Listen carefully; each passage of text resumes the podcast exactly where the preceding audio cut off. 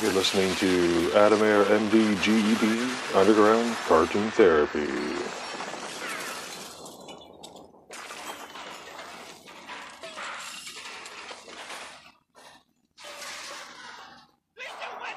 How's that, motherfucker? Huh? You like that shit? Huh?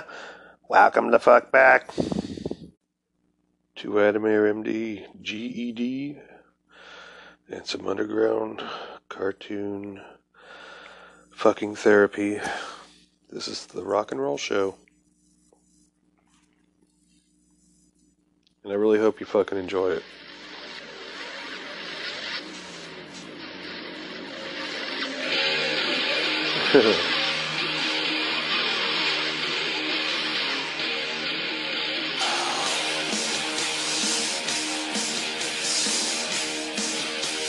We're off to a good start. Fake UFO attacks. The first thing I want to talk about on the Rock and Roll Show. Welcome back, guys. And you know, I had to take a break for a minute.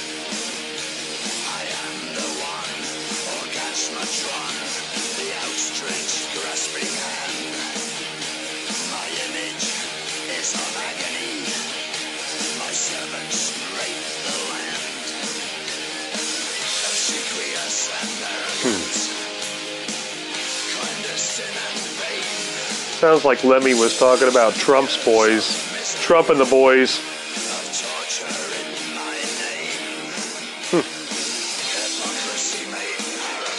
This song's more relevant now than it was when it came out. Oh. Well, you got that part fucking right, Lemmy. We miss you, buddy. We knew shit was over with by the time you were fucking gone. Rock and roll fucking died pretty much with Lemmy. He took it like a goddamn bandit. Son of a bitch.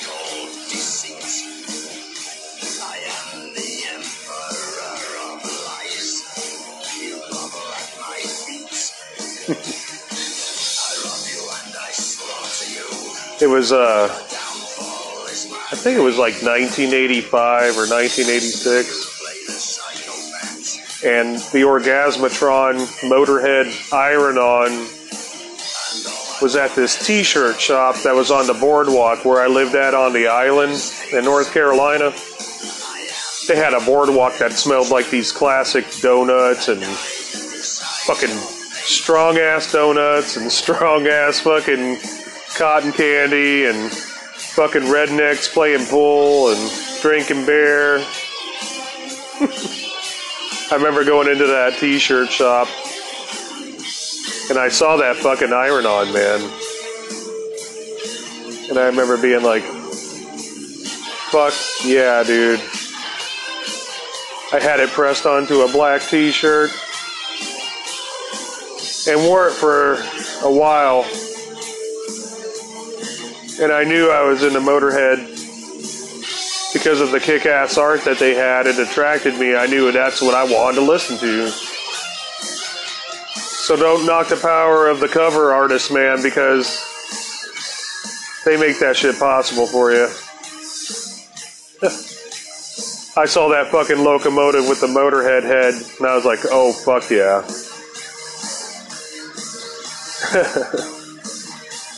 I love this fucking song, man.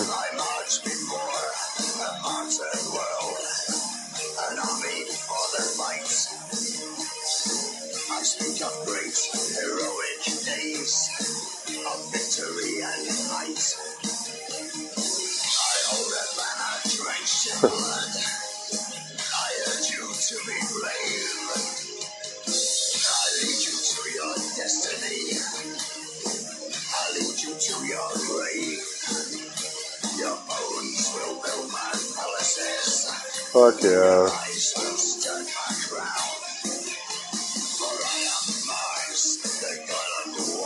Mars, the god of war. I will fucking cut you down. And you know who that is. Marduk. Good old Marduk.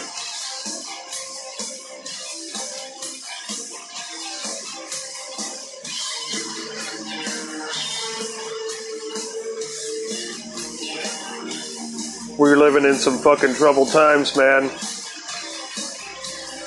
You know what? Just put your fucking music on, whatever you love. This one's for the rock and rollers. I just wanted to do a straight up one here at the end of the world. Pretty much fucking feel that way. So, you know, without fucking further ado, man, let's get this motherfucker rolling.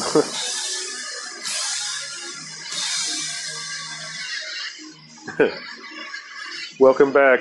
I love you all, man.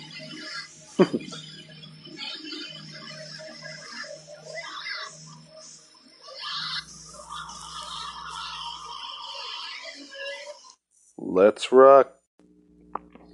Hey guys, welcome back.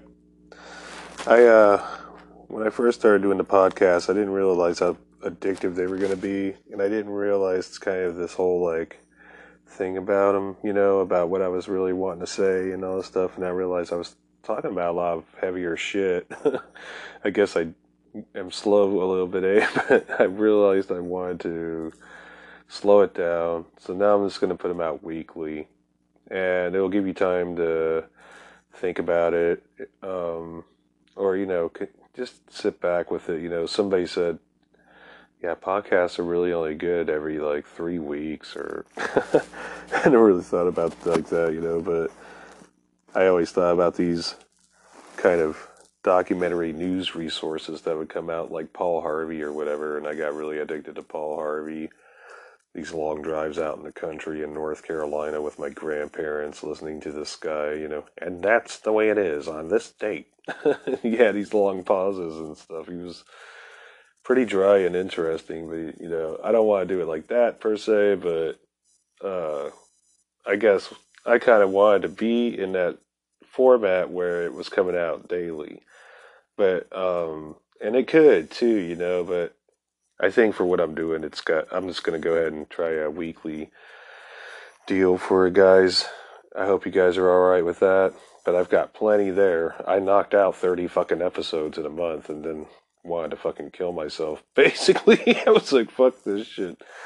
So anyway, this one's a fun one, and I'm gonna take you on a tour of what rock and roll meant to me in my life. And without further ado, let's just start from the beginning, or what I know about it, the beginning.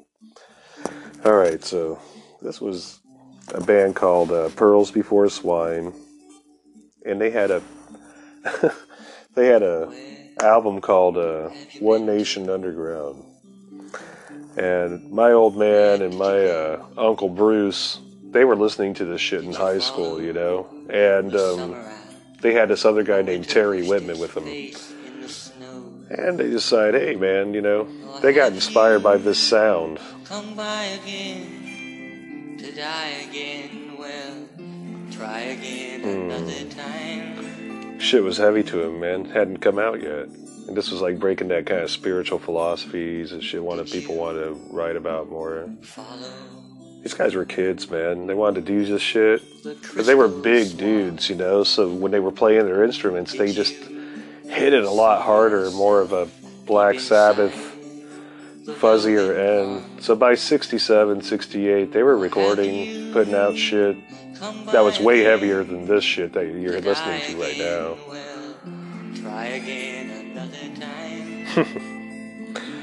It was funny, you know, my dad ended up getting married at a young age, and my mom was a fundamentalist Christian, you know, and it was what he thought he needed to do or whatever, but it wasn't right, you know, and in the end, she made him lose his rock and roll and make him stop playing the way that he was playing, and it was wrong, and he did. He started this, like, light AM rock band with my mom, and that's what she wanted. She sounded like Crystal Gayle or whatever was popular in that slow, almost country vein of women singing at that time in the early 70s. You know, by the time my mom and dad had me, you know, my dad wanted me to be a rock and roller, and I wasn't a rock and roller. I was I was a cartoonist. I think he wanted me to take his title because he couldn't carry it. I don't know what he was thinking, I don't know. He just thought I could do it. I fell into it later on, but I did it on my own, you know. Mike Diana says hey, by the way. Anyway, you know, he wanted me to play this rock and roll, and I didn't know how to really do it, but I knew I had the ear. I had the ear for rock and roll. He knew I had it, too. So he wanted that fucking gold out of me. He really wanted me to know how to play guitar on my own at a very young age. Didn't go that way. Not quite. You know, when I was a kid, my mom was putting the fucking kibosh on fucking certain shit we couldn't listen to, you know, but my dad found the way around it and would play WMMS, which was getting broadcasted out of Cleveland. Right here's an ad, a classic, the sound of one of these animated ads for the fucking rock and roll buzzard, drawn by Dave Helton. Just a fucking cool-ass cartoonist that you should fucking know. Anyway, here's that fucking classic commercials bite. Hold on. Oops. Let's go, motherfucker.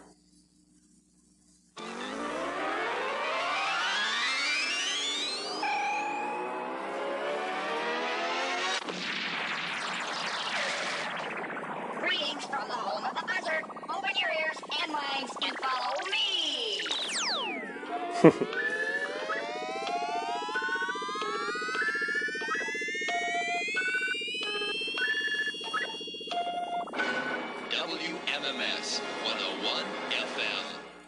Wow. So there you go. You know, I grew up on that kind of thing right there, where WMMS was just in my face, and like had these token jokes in the morning to top it off. And it was just like, they would tell these nasty old jokes on the air. And then they had this great laugh like, oh God, oh my God. And, you know, just kind of roll on like that and just get you laughing in the morning. Get your day going. And then they play rock all day. That was it, man. Those were my days growing up in Cleveland. Pat Benatar, The Cars. Fucking a lot of what they want to call some classic rock now, but it was not the same, you know. It was like this way cooler time because it was fresh and new, and by the shit this time becomes classic rock, it's like, oh God, get out the crutches. Anyway, you know, it doesn't last so long. But the next thing I know, I was going into pop, man. And got into Michael Jackson pretty deep, dude. That was definitely a part of my musical experience. My parents saw it. My dad was concerned. He kept, why would you like him? Oh, well, I'm sorry you don't get it already. You know, hold on. When I was in 5th grade, I drew this picture of Michael Jackson in pencil. I was telling Jason Shithead that on that season finale episode of season 1. But yeah, I loved Michael Jackson, man, you know. He was like my shit, dude. And I just thought he was so fucking talented, man. You know, later on when they were talking about this thing, you know, with him being this super pedophile. I'm going to tell you straight up, don't ever tell me that shit, because I will never believe it. And I believe that Michael Jackson was a good dude, and he would never hurt a kid, to be fucking honest. And I loved him so much, and I still do, and I believe him, man. Corey Feldman was the only one that came forward and told the San Bernardino Police Department, too, by the way, that Michael Jackson, in that time period when Corey Feldman was working with Steven Spielberg and his guys, were like fondling him and molesting Corey Feldman, basically, and he needed to get away. Michael Jackson knew it, and he offered him a place to stay, and Corey Feldman said, you know what he did? He let me be me, and I was just able to be free, and he didn't make me feel any anything sexually or like anything like that at all. He just let me be me, man. So Michael Jackson changed my life, and well, he's not really rock and roll, but you know what, dude? He's just about as rock and roll as the rest of it, because he came from an abusive ass background. He was forced into this shit. And yeah, it is fucking R&B and like this beautiful fucking music, but it has rock in it, man, you know. Somehow he was able to get through. He knew it too, man. That's why he had that cool ass jacket. I believe in you, Michael. I believe in you, man. I believe it. I believe it.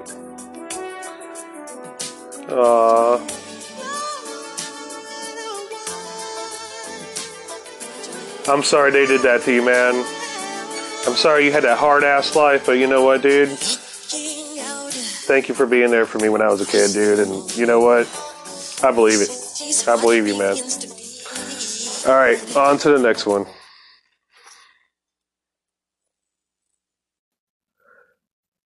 Right before Michael Jackson had come out in the mid-'80s, it was like 79 turning into 80. And I remember being in Akron, Ohio with my mom at this department store called Gold Circle. And that was the first time I saw it. You wouldn't believe it. I saw my first Iron Maiden record. Oh my God. Ooh. Oh my God. I can't even express to you guys how much Iron Maiden means to me. Oh my God. I'm fucking 8 years old. I remember picking up that record cover, man. And my mom saw me pick that shit up and she goes, "You better put that fucking shit down right now or I'll whip your goddamn eyeballs out." Right in the middle of the fucking department store, man. Everybody's looking at her. She's a fucking wingnut. They weren't wrong. Her brother, Jeff, he's a fucking metalhead, you know? And he's the only other one in the family that is a metalhead besides me, man. But he knew I wanted to hear that fucking Iron Maiden album, man. And he had it. He was already telling me about Paul Di'Anno. He already knew him. He knew all these guys. Lemmy. He knew fucking Ozzy and Black Sabbath. He knew Deep Purple. He knew Manowar. He knew fucking Wendy O. And it may not be right, but the first time I heard my first Iron Maiden album, this one right here,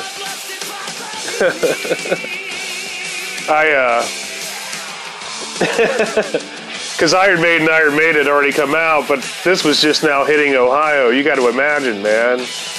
And so by the time it really came out, it was the fucking Killers. I wanted to hear it.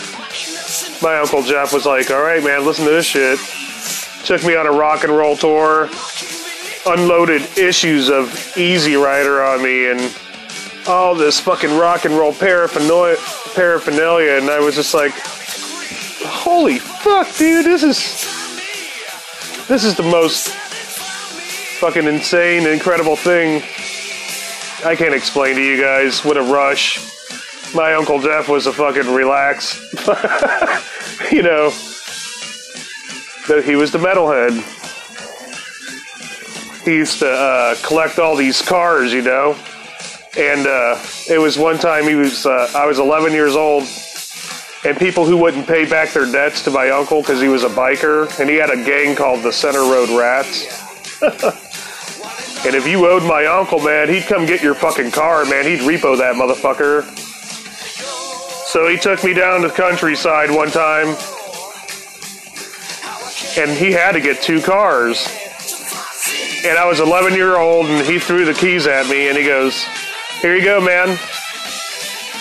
And I was like, "What am I supposed to do with those?" He goes, "Well, I can't drive both of them at the same time." So that's when I stole my first car. A fucking 77 fucking Chevy Nova. Pretty awesome, dude. Listening to Iron Maiden. Jeff would fucking take little shots of whiskey and shit here and there, and he would wake me up at 3 in the morning if I was ever out there. You know, he lived in my grandma's basement, and they were always barking at him, "Jeff, get out of there!" And he didn't want to get out of there. He was a scumbag biker, and he had a good heart. He wasn't your classic scumbag, you know. But he was a dirty fucker. Never bathed. I loved him, man. He was great. Listening to this shit with him, Matt, telling me the stories. He pulled out this picture one day, and it was Wendy O giving him a blowjob, and they're both flashing their the metal horns, you know. Probably not what you should be showing an 8-year-old at all. But it happened, nonetheless. Fucking Jeff, man. The guy's got his hands in metal, dude. He was with Motorhead. He was roadieing for Lemmy when they broke the Guinness Book of World Records in Cleveland, Ohio, and broke the fucking roof in the fucking theater there and beat ZZ Top, man. Pretty fucking badass. Enough to make your fucking brain bleed.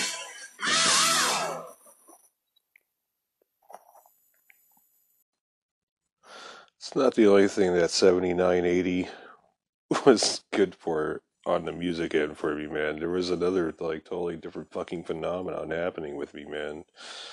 It wasn't metal. It was punk. It was something else.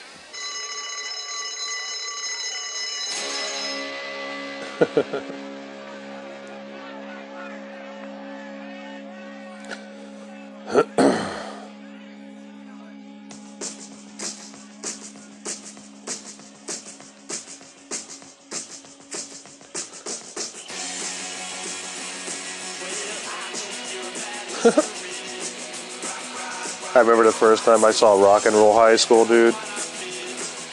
And it fucking flipped my ass upside down. I was like, oh my fucking god, dude. And the other one was Meatloaf in this movie called Roadie, which was pretty cool and a lot like this, but the Ramones brought the energy, man. And once you're a Ramones fan, you're pretty much always a Ramones fan. That's what I've noticed.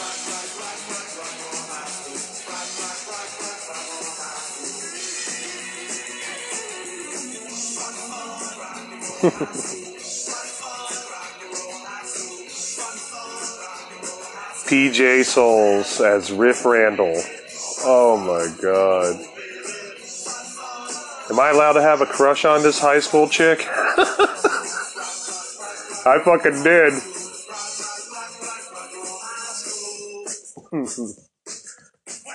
And I had all these... And the Muppet movie had just come out when Rock and Roll High School came out. And I started mixing those psychologies, the Rock and Roll Muppets, Rock and Roll and Muppets, and the way they're both kind of filmed, are the Muppet movie and Rock and Roll High School are kind of chaotic. I started getting inspired by both of them at the same time, and that kind of went into my comics, man. And I started drawing these like fucking punk rock kind of Muppet motherfuckers, you know? Kermit the Frog always hanging out in the corner with them Liberty spikes. That's kind of where that came from. Pretty cool, man. What a great time period that was. And that, what a great fucking movie. Holy fuck, and amen.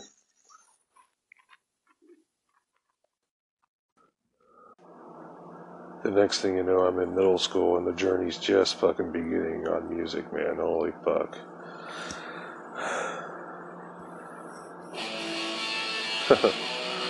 I had this friend named Eric Burdon, man. He's like, "What's up, dude?" Always just had a scowl on his face. I remember he gave me my first Black Flag tape. It was in my head. Henry Rollins kind of changed my life when I was in middle school.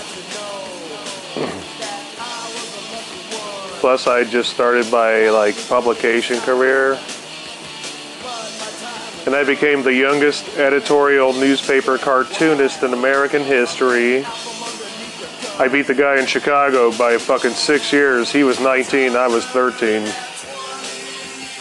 And I was already drawing up a storm, man. I needed some music to match what kind of shit I was kind of feeling and going through. Iron Maiden was cool, but it wasn't hitting everything. This shit was all over the fucking board, man. Black Flag. Totally different schism, man. Totally different release of freedom, you know? I still love the fucking metal. I'm always gonna love metal. But they really cover two different things, man, you know? In a lot of ways. It's feeling. Just fucking feeling. You can mix them up and do all kinds of shit to music, whatever the fuck you want to do, you know?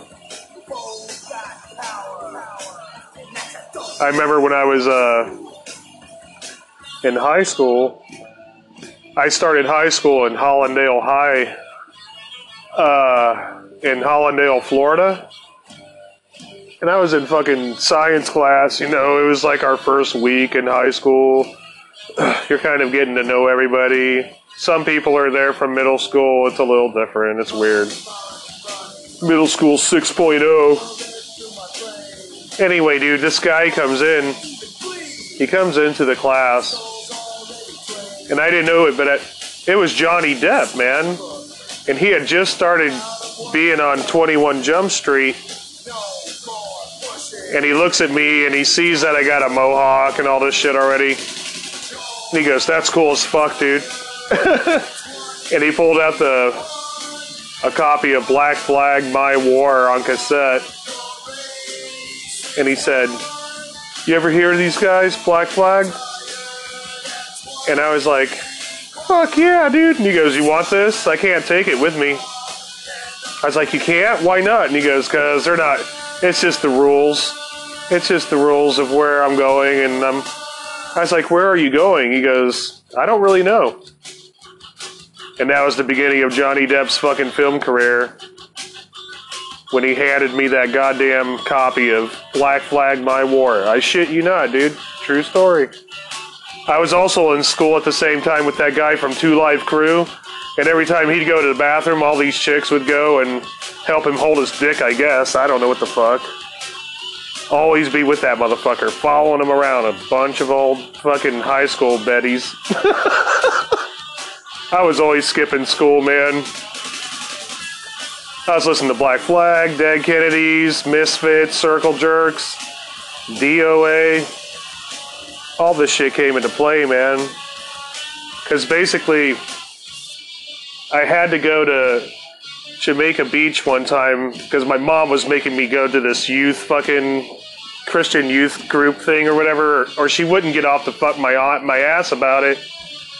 So of course I go to this fucking Christian youth group fucking thing. And it's like every fucking church in southern fucking Florida coming to meet and shit. Jamaica Beach, Florida. I had a bunch of fucking stink bombs on me, dude, like Bart Simpson would. I set one on fire, or I lit one and I threw it into this room.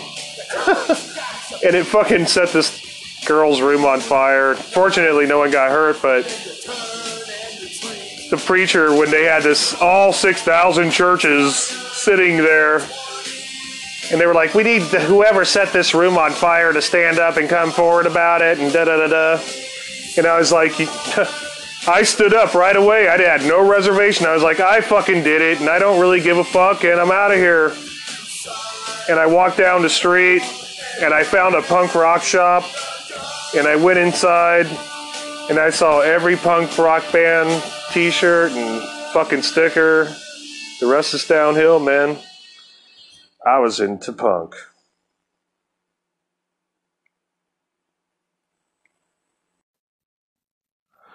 So, you know, it starts on the East Coast for me. I go from North Carolina getting into punk, and then eventually down into Florida, skateboarding and all this other shit.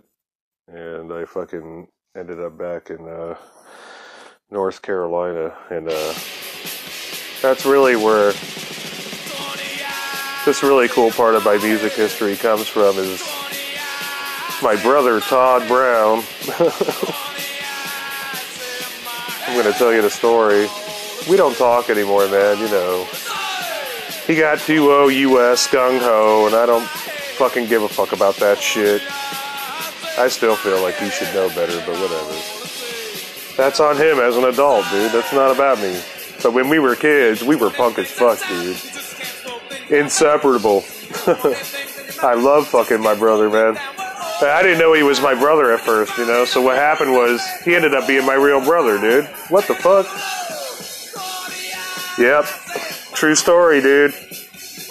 I met him at school in Wilmington, North Carolina, and I just thought he was a cool dude with a mohawk, and we just hit it off and all this shit. And one day after, I think it was like 6 months into school or whatever, our fucking redneck principal asshole he decided he wants to get these punk rockers out of the school, you know, and all this shit, dude. He's gonna do anything to fuck with us, right? Listen to this shit, dude. This is amazing. Because this is a true story, dude. I was walking by the principal's office, and I heard the principal talking to these surfer dicks, you know, these preppy surfer jock dicks, you know, with the Clorox bangs. And he's like, I want you to go after these punk rocker motherfuckers. Start a fight with them. I'll pin it on them. Let's get them out of here. At least we're a little big. You know what I mean? I totally heard this shit, so I ran to the cafeteria. And I saw fucking Todd and Eric Burdon, reconnected with that dude, you know, and all these guys, you know, they were all the punks in the high school at that time. There was actually a lot of them, dude. I won't fuck around. There was a lot. More than there is now. Because people don't fucking have the balls. That's pretty much what happened. Boomers ruined it too, man, for everyone. Fucking dicks. Okay, boomer. So anyway, man, me and Todd, I tell Todd, I'm like, hey, man, these surfer dicks are going to come in here and start a fucking fight. Then they're going to suspend us and pin it on us and da-da-da-da. He's like, oh yeah, well, let's go out with a bang. And as soon as he said that, the fucking surfers came into the cafeteria.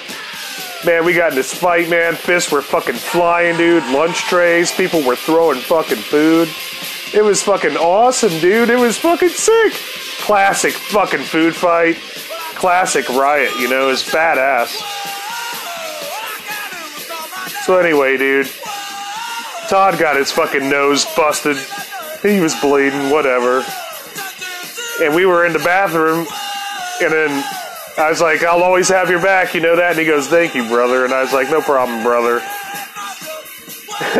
So we got suspended. There was nothing, you know, the whole thing was set up, you know that. Fucking Watergate. But we went to a school called Hoggard, so it was really Hoggard Gate. Anyway, dude. I couldn't be at my house. My dad didn't even know I was suspended, whatever. He said, come on over to my house, dude. So I stayed with him for a few days while we were suspended. And I found out Todd could play fucking guitar. And not only that, he could play guitar like a motherfucker, man. Our bond was Misfits. The Misfits, man. We had the Devil Locks. But then the parents, but they know, hell breaks loose. Did I do with a breaking loose? Yeah, my whole world's breaking loose. Oh man, we loved each other, dude. We were fucking like punks as fuck, dude. We were like braver than all the other punks, dude. We were badass, man. Me and my brother were fucking we were the dudes. So one day, his mom comes, and I never met her before, man, Vicky. And she's got a girlfriend named Jackie, and that's pretty audacious in North Carolina at that time. They both work at a factory, like Laverne and Shirley. Everybody just thought they were best friends. And it didn't really matter. No one fucked with them anyway. So she comes to the house and she's talking to me, and she knows we've been suspended. She doesn't give a fuck. She's punk as fuck too, you know? And Jackie's pretty punk too, dude. For older ladies, older than us, you know, at that time period. And so she offers me a joint, and Todd gets all pissed off, and he goes, Mom, don't offer my friends that fucking hippie shit, dude. And she starts looking at me all weird, and I thought, well, what's the problem? So I asked her, is there something wrong? She goes, where are you from? And Todd goes, oh, he's from Akron just like we are, Mom. And she goes, oh my God. And I was like, why? What's the problem? She goes, your dad's name is Bill. And I said, yeah. She goes, oh, I hate to tell you guys this, but you guys are brothers, for real. Me and Todd looked at each other like, yeah, right, whatever. I didn't believe her. That shit wasn't happening in my family. She goes, yeah, I can prove it. Where's your dad? I was like, he's at home, he just got off work and shit. She's all, well, tell him to get the fuck on down here, dude. So I fucking went down there and called my dad. He came over and he came to the door. He's like, sees Vicky and he goes, Vicky? And he proved it right then. And she goes, and he goes, hey, is this your son? Looking at Todd. And Todd's all, yep. And Adam's pretty much my brother, so so I guess that makes us brother, or some smart ass shit. So, oh, so any dad of his is pretty much a dad of mine. That's what he fucking said. I couldn't believe it. I fucking kicked him in the leg. I ran to the fucking kitchen and I was crying and shit, dude. And Vicky's all, what the fuck's the problem? And I was like, look, that guy's a monster. You guys don't understand. She goes, I get it, honey. You know what? This will always be our secret. 30 years later, she died. Lung cancer. Me and Todd separated because he became politically righteous. I'm sorry about that. But you know what? That's a fucking killer-ass story, and I'll always love my brother. And I know he'll always love me. No matter what the fuck happens, because that's how it is. But he could play that guitar, man. I remember the first song he played wasn't a Misfits song either. It was fucking Ziggy Stardust by David Bowie. And it fucking blew my mind. And it was really because of Todd Brown that I was like, you know what, I'm gonna fucking learn a power chord now, motherfucker. And that's what got me into playing music. And my career would have gone on for the next fucking 27 years, man. By the time I had met him. There I go! It's over! And this story, this part of the story is over. Where I go and then it's over! He brought the Misfits out in me, man, Todd. He was cool as fuck, dude. Still one of my favorite punk rock motherfuckers. Where I go and then it's a go, go, a go, go. A go, go, a go, go. A go, go, a go, go. Where am I going when it's over?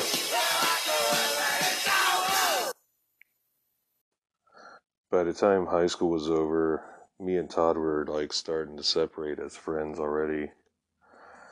And I wanted to fucking leave. I was in an abusive ass fucking thing on the island. I needed something more than the punk rock I was already listening to too. I hadn't really heard crust yet, man, but when I got into crust punk, dude, that shit fucking changed my ass. Specifically this little band right here. Unfortunately, the song's only 36 seconds long, so I'm just going to play it, but Rudimentary Peni and Nick Blinko fucking changed my perspectives, as Ricky would say from the Trailer Park Boys. Definitely changed my shit, dude. Check this shit out. Come on, you fucking dick.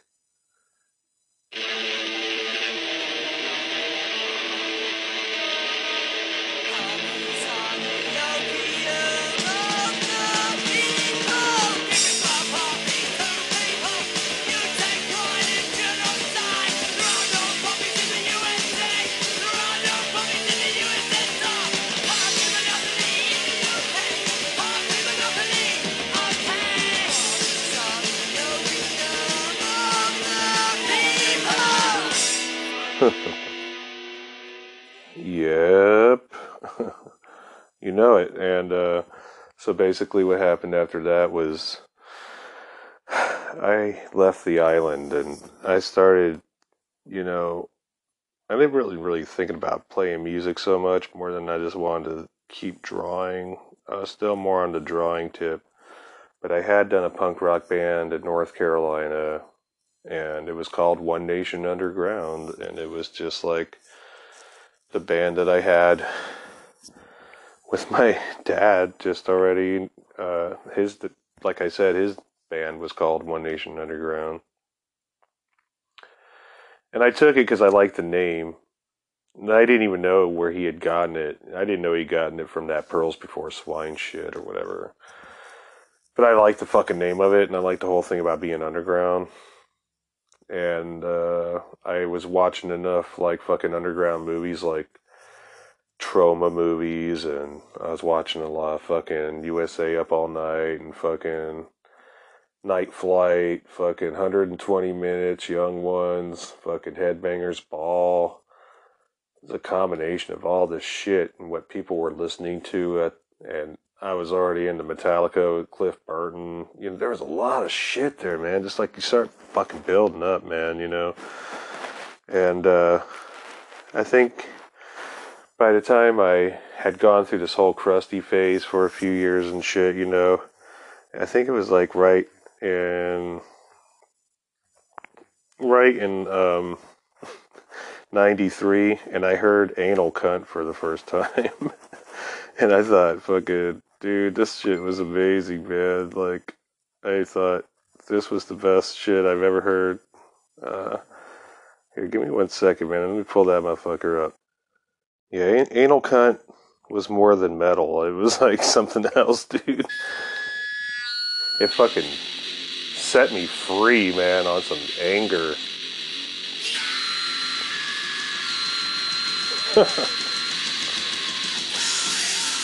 Fuck yeah, dude.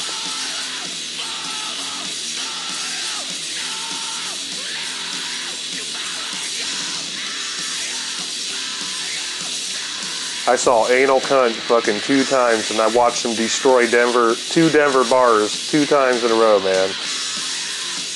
Seth Putnam, man, this guy I got to talk to for a minute over the phone. He said his favorite shit in the world was Morrissey.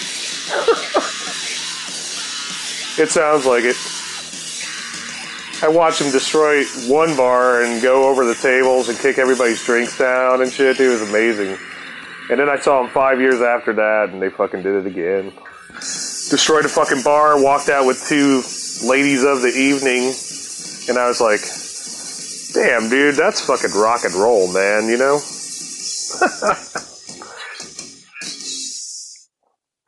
I was pretty impressed.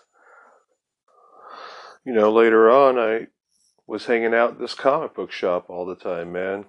And me and one of the dudes there, we became really good friends. And, you know, he's wearing a Slayer hat. We're going to be friends. No. And one day I came in and I was just high as fuck, dude. And I think I was just ripped on acid and shrooms and drunk and all the whole fucking 9 yards, man. I went up to him and I was like, dude, have you ever fucking heard Anal Cunt? And I remember that kind of weird glow come over his face, man. And he was like, Anal Cunt, what the fuck is that?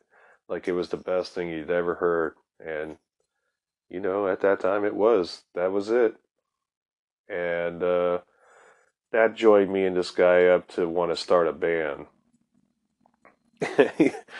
And I was like, well, what do you want to call it? He's like, let's call it Colostomizer. And I guess there's a Colostomizers in Sweden or whatever. It's not the same shit, dude. We were out of Colorado smoking a shitload of dope. And just fucking getting into this cool-ass excessive rock and roll vein. He was into the Melvins a lot. And I was into death metal. I was more into Morbid Angel, Deicide, Hideous Corpse, Cannibal Corpse. You know, all this other shit that really was inspiring me at that time. Death metal. Death metal was huge, dude. you know, I was listening to Morbid Angel for the first time, listening to Chapel of Ghouls, and just being like, fuck, I remember hearing that shit on acid and just be like, oh, God! Oh, fuck! So amazing. And getting into that whole death metal thing. But my buddy, his name was Jeremy, and he wanted to start this band. And he knew I had all that blood in me, and death metal, and crust, and punk, and da-da-da-da, and he was into it to an extent, but he was really on the other college kind of radio end thing with the Melvins. And that's what I always considered Melvins. And I wasn't necessarily into that shit at that point, you know. But I remember this one day, we were getting into Russ Meyer flicks pretty heavy at that time, and listening to a lot of rock and roll and watching a lot of, like, Russ Meyer Underground. And we got... He scored Beyond the Valley of the Dolls. And I hadn't seen it yet. I've never seen it. And so he got this cool setup and got this purple light. And I was like, what's this weird purple light? And he goes, dude, just relax. And he put on that fucking Lysol fucking first goddamn thing I ever heard from the Melvins.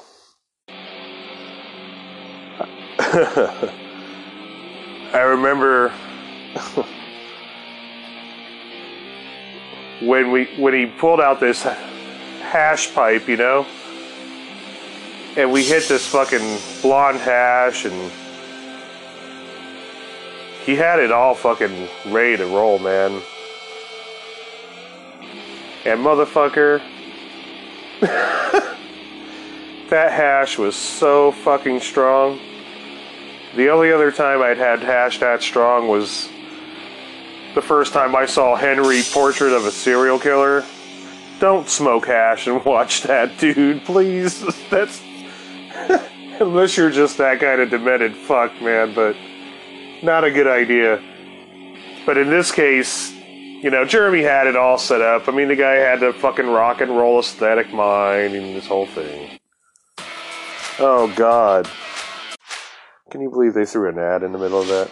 Listen to this shit. My dream is to help people understand how the universe operates. How did I get? So that each person can find their own unique purpose within the cosmic plan.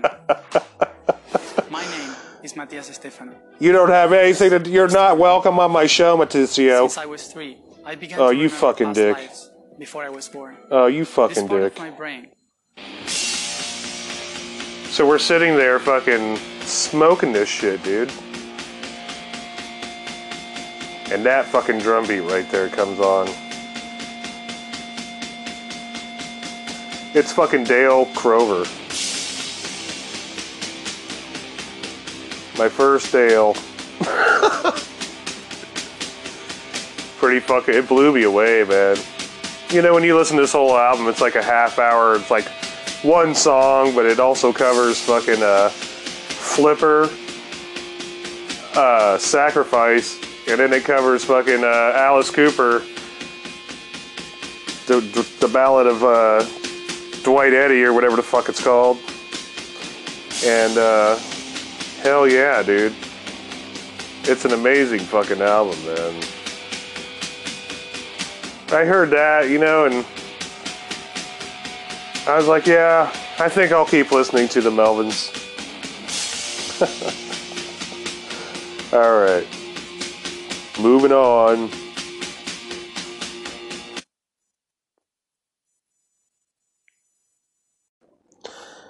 Colostomizer started getting deep, dude. First, we did our first demo. Was in a warehouse with a guy who recorded it on an analog reel-to-reel. And I like that better. And we did a Fleetwood Mac cover, but it was Gold Dust Woman, but we called it Angel Dust Woman. And then we did I wrote this song called Skeletor. I wrote the music to it, and Jeremy wrote the lyrics. And it was our first 50-50 all the way down the deal, you know, song, kind of memoriam song. Pretty amazing shit, dude.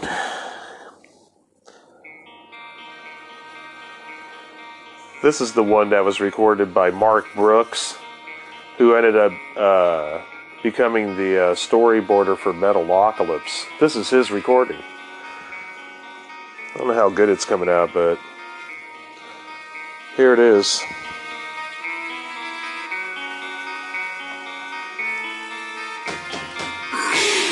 That's me singing. My golden pipes. I'm gonna load a bowl and listen to this with you, man. This is how we're gonna close this rock and roll one out, man.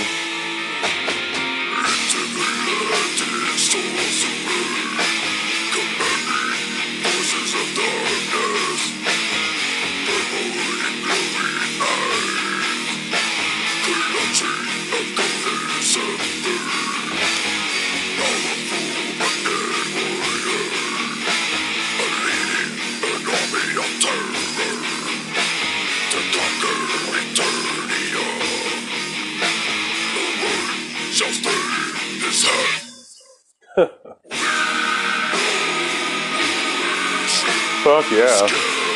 Nice sound on there.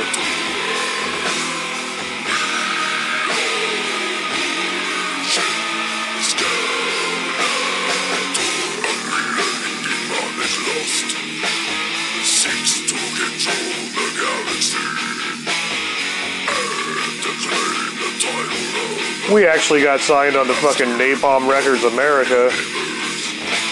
It ended bad. That's another story. I'll just save that for the Colostomizer episode. I'll probably play this song again on that. Probably will.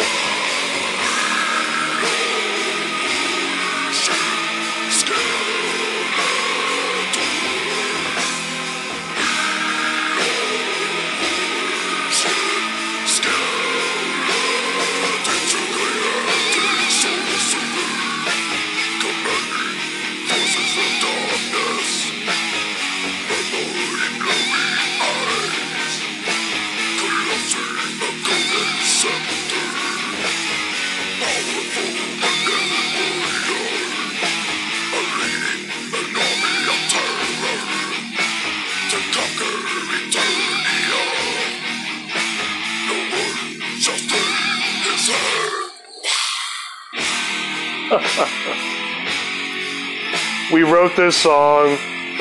We had the fucking demo made. We were supposed to open up for the Melvins. Instead, we got to open up for Tad and Clutch. That's what happened. Everybody heard this shit, and they were like, "Get off the stage!" Jeremy says, "Hey, we're just doing our jobs, buddy." And I finish it off by saying, yeah, we don't go knocking sailor dicks out of your fucking mouth. And everybody loved us after that. And we became a hit for a while in Colorado. Yeah, because basically what happened was, too, we started doing a few parties here and there. And then we did this one called the Church of the Masturbator. It was a church that we ended up playing at or whatever. We didn't actually get to play. We always had this problem because our drummer was 16 years old and shit. Like I said, you know, I'll do the Colostomizer episode because it's pretty complex and there's really a lot to it, man. You know, inside this few-year span of this band idea. And it came off sounding like Anal Cunt, and then you heard how it sounded then. And that doesn't sound like Anal Cunt, you know. I guess the next one, after Colostomizer ended, it ended kind of bad, dude. Me and Jeremy just separated our friendship, man. You know, but I love the dude. And originally, he got me out of an abusive relationship and drugged me into music and all those years of whatever I'd been collecting out of music and my ear for it and all the shit that I've been listening to. It went into Colostomizer. After Colostomizer was over, there was a molten period. And the doom metal came out. That's like the next and pretty much the last part I'll probably end this shit on, for real. So give me a fucking second, hold on. After Colostomizer, I felt like it was a tragedy. I felt like I'd wasted a bunch of time. In reality, I had. You know, I was forming myself. And all that shit matters when you're...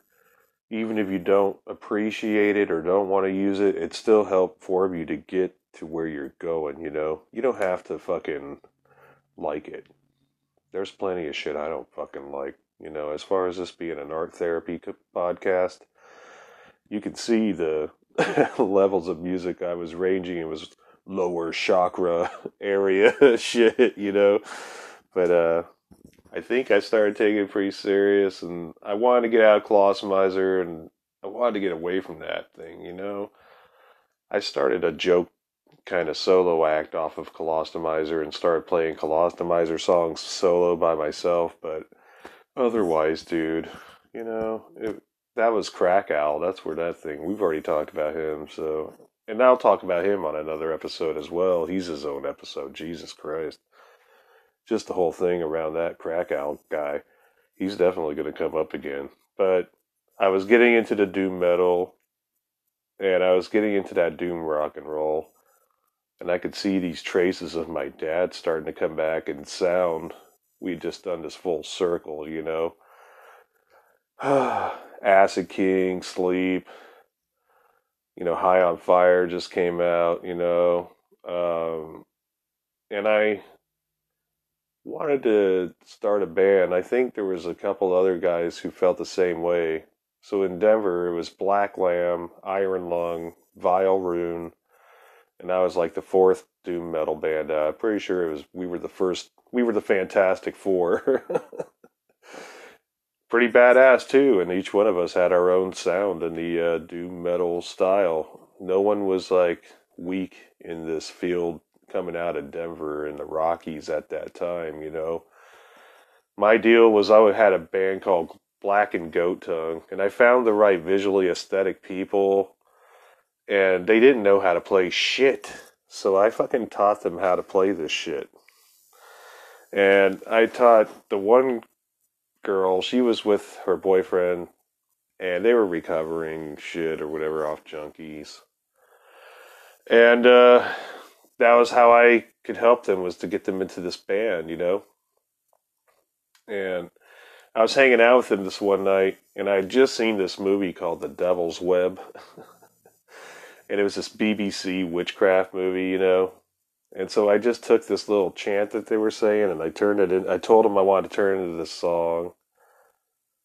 And I had my girlfriend became this singer, and she couldn't sing. She's pretty young. I taught her how to sing. I taught these guys how to play guitar and how to play bass. And my drummer, I called him Grand Goat.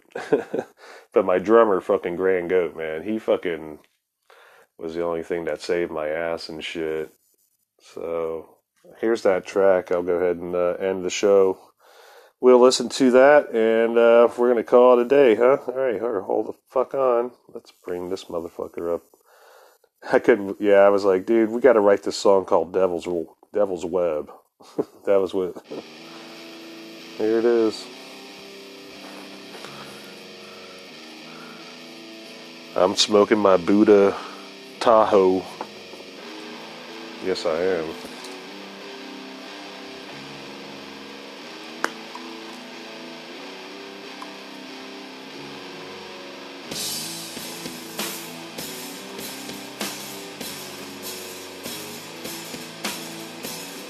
You could hear how the sound had changed since I was in Colostomizer, too. But yeah, I'll shut the fuck up. Listen to this. Enjoy this. Pretty cool shit.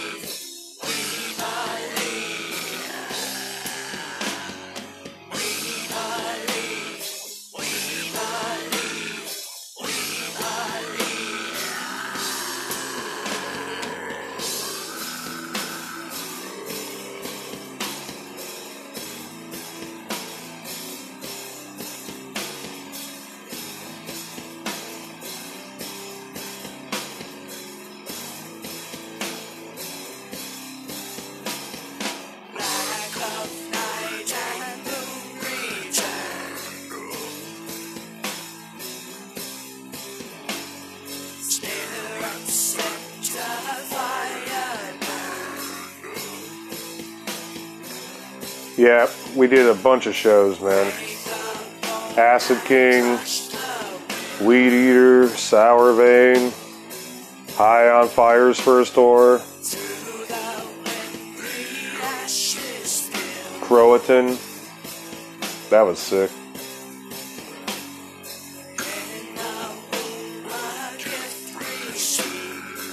We almost played Electric Wizard, but we didn't get in on that one. That was a good show, though.